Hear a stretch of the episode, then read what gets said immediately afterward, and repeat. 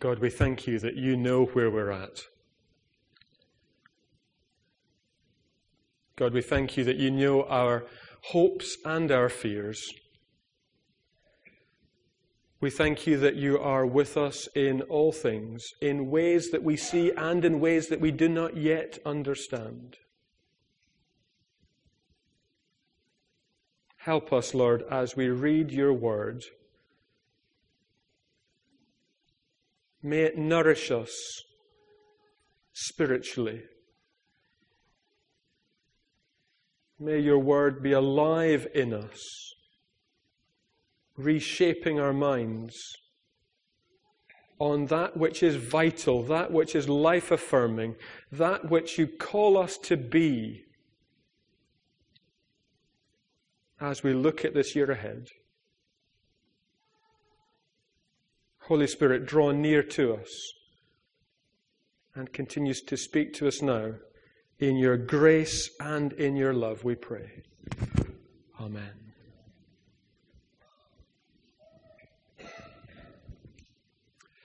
This is an opportunity when we have an academic year starting to say, how are we looking at this new year?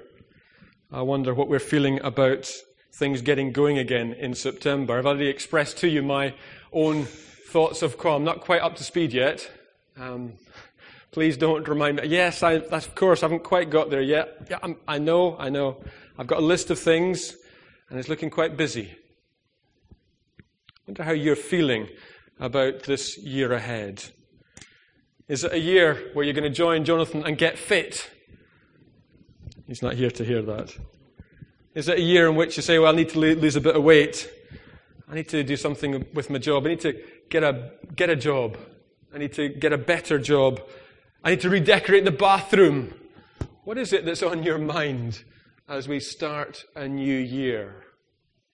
And as Christians, do we have aspirations or hopes as we begin this year 2012 2013?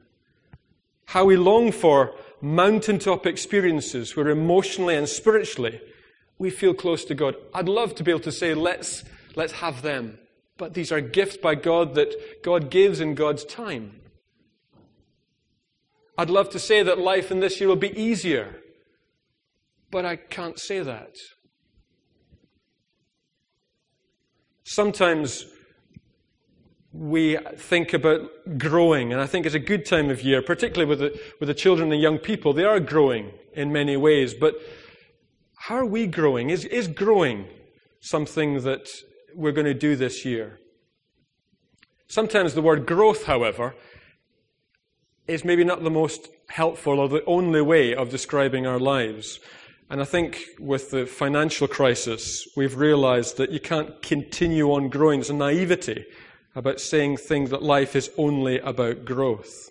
Growth is not the only way of describing the Christian life. So, those of you that feel daunted or feel less than a Christian athlete this morning, God, in His grace and goodness, says that's okay. I know what you're like, where you're at.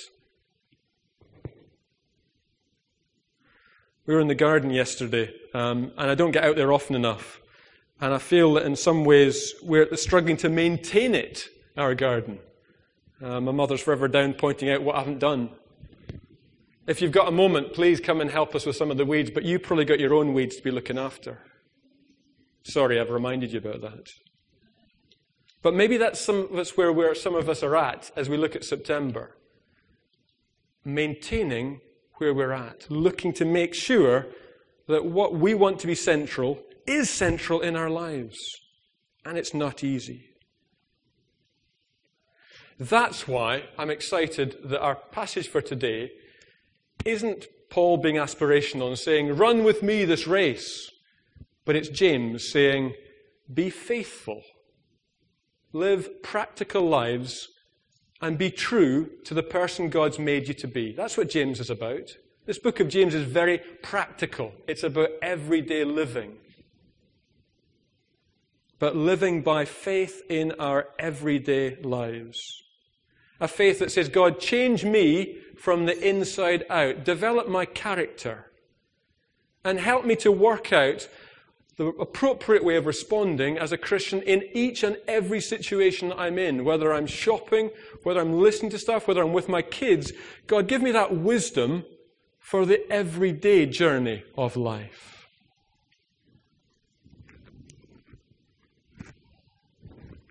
Some of us looking for direction. When we, in the vine, the children move on, we have this prayer as they go on to secondary school. God of love, life, and laughter, help me to find my place in your world, to cherish where I've come from, and to embrace the life that is ahead of me, knowing that you are with me.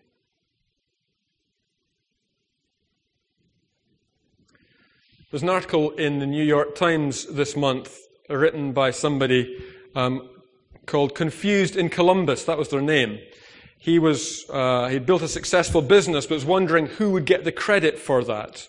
He was asking the question: How much of the success is down to me, or is it other forces beyond me?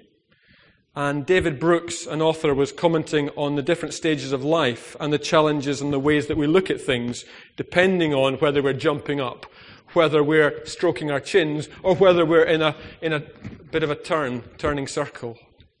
He suggests in our 20s, we can easily have the illusion that we are in complete control of our life.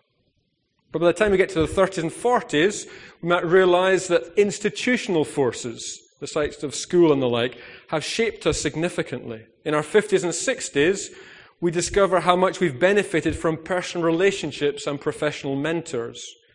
In our 70s and 80s, we acknowledge how the ancient traditions of people have shaped us.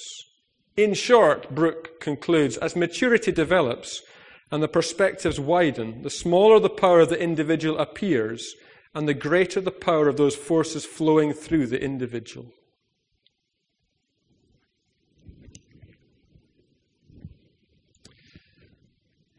In our passage in James this morning, we're looking at James chapter 1. And the reading for this week emphasizes a special danger, a particular danger, danger for religious people, and that is self deception.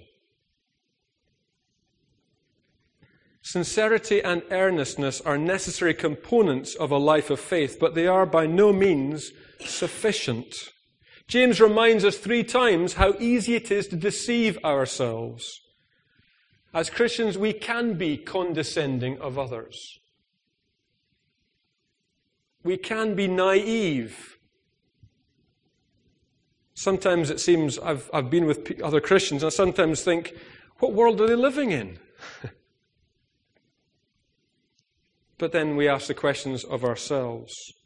Sometimes I've been with, with Christians who haven't, doesn't seem to be loving the world and the people around them. They're so taken up with the busyness of the church activities.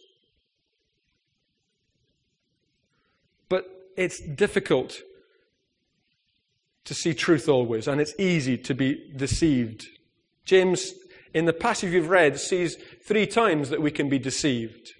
Don't be deceived, is how Alison started off the reading. Don't be deceived in 116 because all good gifts in your life come from the Father above. Christians don't believe in self made people.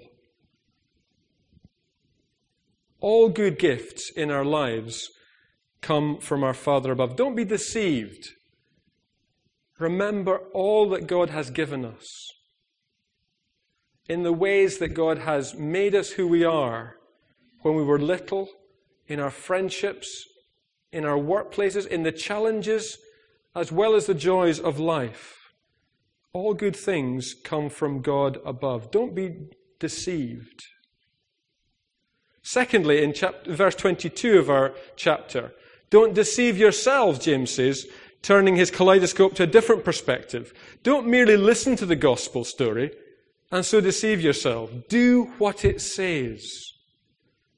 To listen without doing is like looking at your face in the mirror, walking away, and forgetting what you look like. Don't deceive yourselves. Don't merely listen to the gospel, but do what it says.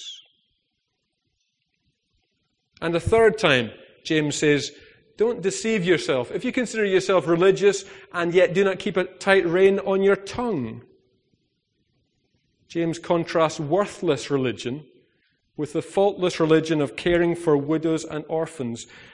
Aspects of our life as Christians, our life and service, which is unseen.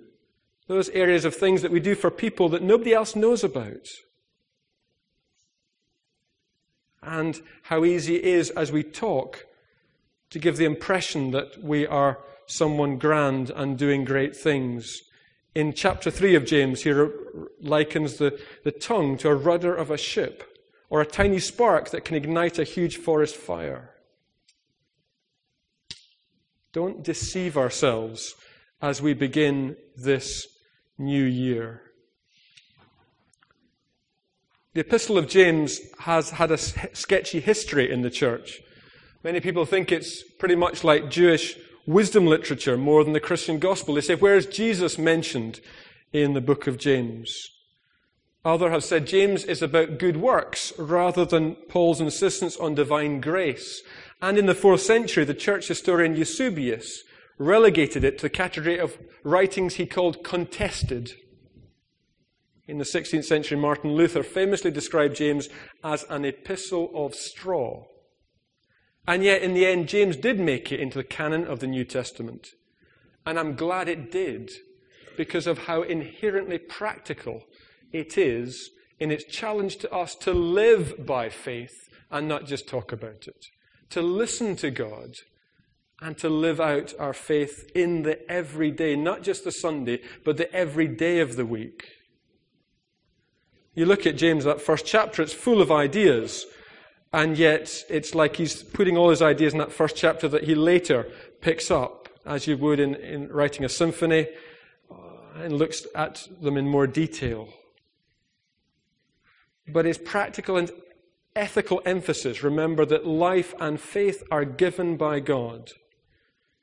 Instead of being caught up in the petard of our own self analysis, we are called not to self improvement or self righteousness, but to following Christ in our everyday life and working out what that means to follow Christ. Faithfulness, when we look at James, doesn't necessarily mean that we are to be heroic in our faith. It means being faithful. When we read James, we realize that Sunday is not necessarily the most important or the only day in the Christian in the Christian's life. The Christian path is a way of life and not just a construct. James writes a letter about real things, about trials and temptations. He writes about the partiality, the possibility of being partial to the rich and oppressing the poor. He writes about the importance of listening rather than always talking, of doing rather than just speaking, and the need for a wisdom that's different from the wisdom of the world. It's about an everyday faith that we live by and in our groups, in our church, in our friendships, can we help each other this year to live by faith? To see what difference it makes because we follow Christ. Kierkegaard wrote a prayer that maybe can help us. Lord, give us weak eyes for the things that do not matter, and eyes full of clarity in all your truth eyes to see as God sees, to see all of life as God given, to see that nothing is ordinary, but everything is God given and has value and beauty all around us. Doing an honest day's work, kissing our wife goodbye, eating lunch with a friend, hearing the wind in the trees, taking our children to school. In and through everything, in our tasting, in our listening, to know that God is with us and God has given us that life.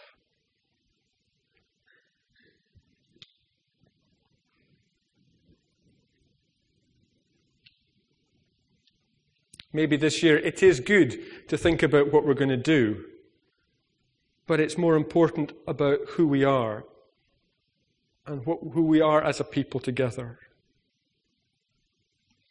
Allowing God to change us from the inside out and saying, God, I want to give you this year I want you to be at work in my life, helping change me as well as me in my busyness and in my energy and my plans and in my goals. God, change me, change my character. Make me more like you.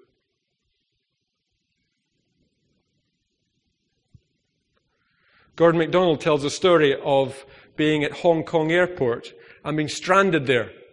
He flew in and was changing planes, and the airplane was double booked, and he found himself stranded in Hong Kong airport. He was told it was a long wait, and they didn't know when he'd get him on the next plane. He sat down to somebody, got chatting, and the two of them were in the same boat. They both had seemingly a long wait. Except that the guy next to him was clearly accustomed to international travel and, and things changing. And suddenly, this, this guy next to him got up and approached the check in staff. The conversation he had was more than just a little vigorous. And when he returned, he was holding a boarding pass. He said to Gordon MacDonald, he said, Let me tell you how it works. I went over there and gave them every bit of profanity I knew. I told him what I thought of the airline. I would never fly with it again. I would tell everybody not to fly in it. I demanded a seat, and there, there you go. So you go over there and do the same thing, and you might just be as lucky. Gordon MacDonald approached the same staff and said, I've been told that I've, if I get mean and nasty, um, you'll give me a boarding pass. Now, frankly, I'm not that kind of guy. I don't believe in swearing at people and belittling them. Nevertheless, I could do with getting home. I really could. Could you help me? I'll see, came the reply from behind the desk. And he returns to his seat optimistic, hopeful expecting to be able to say to his friend, see, there's a better way of doing things, of getting things done. And maybe it's having a chance to chat with, with him about Christian faith.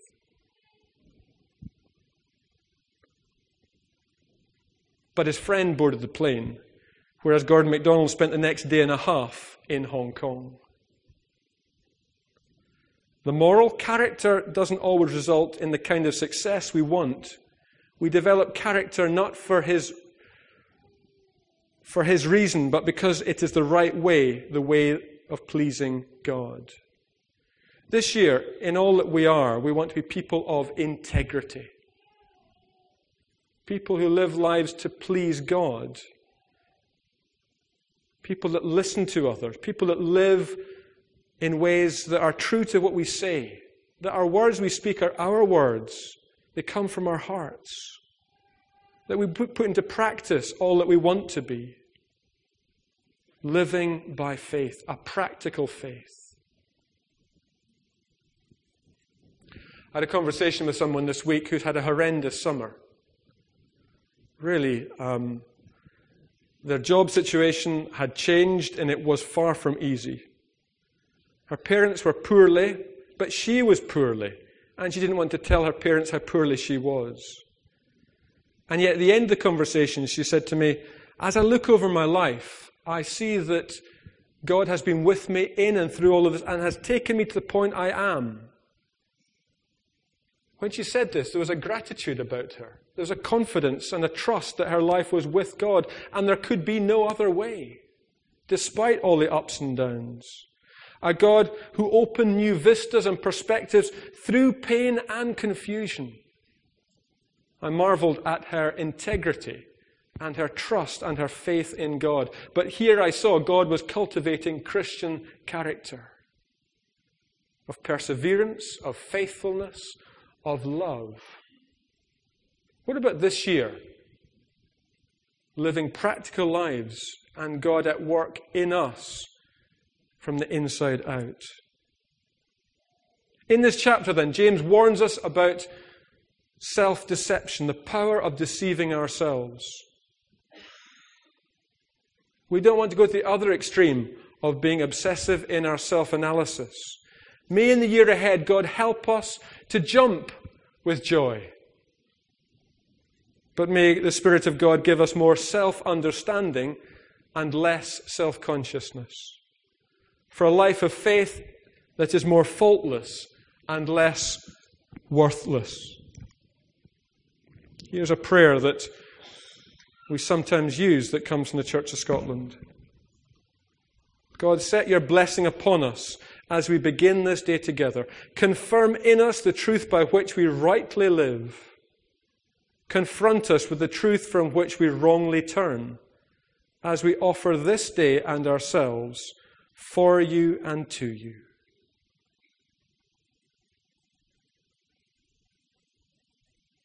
Amen.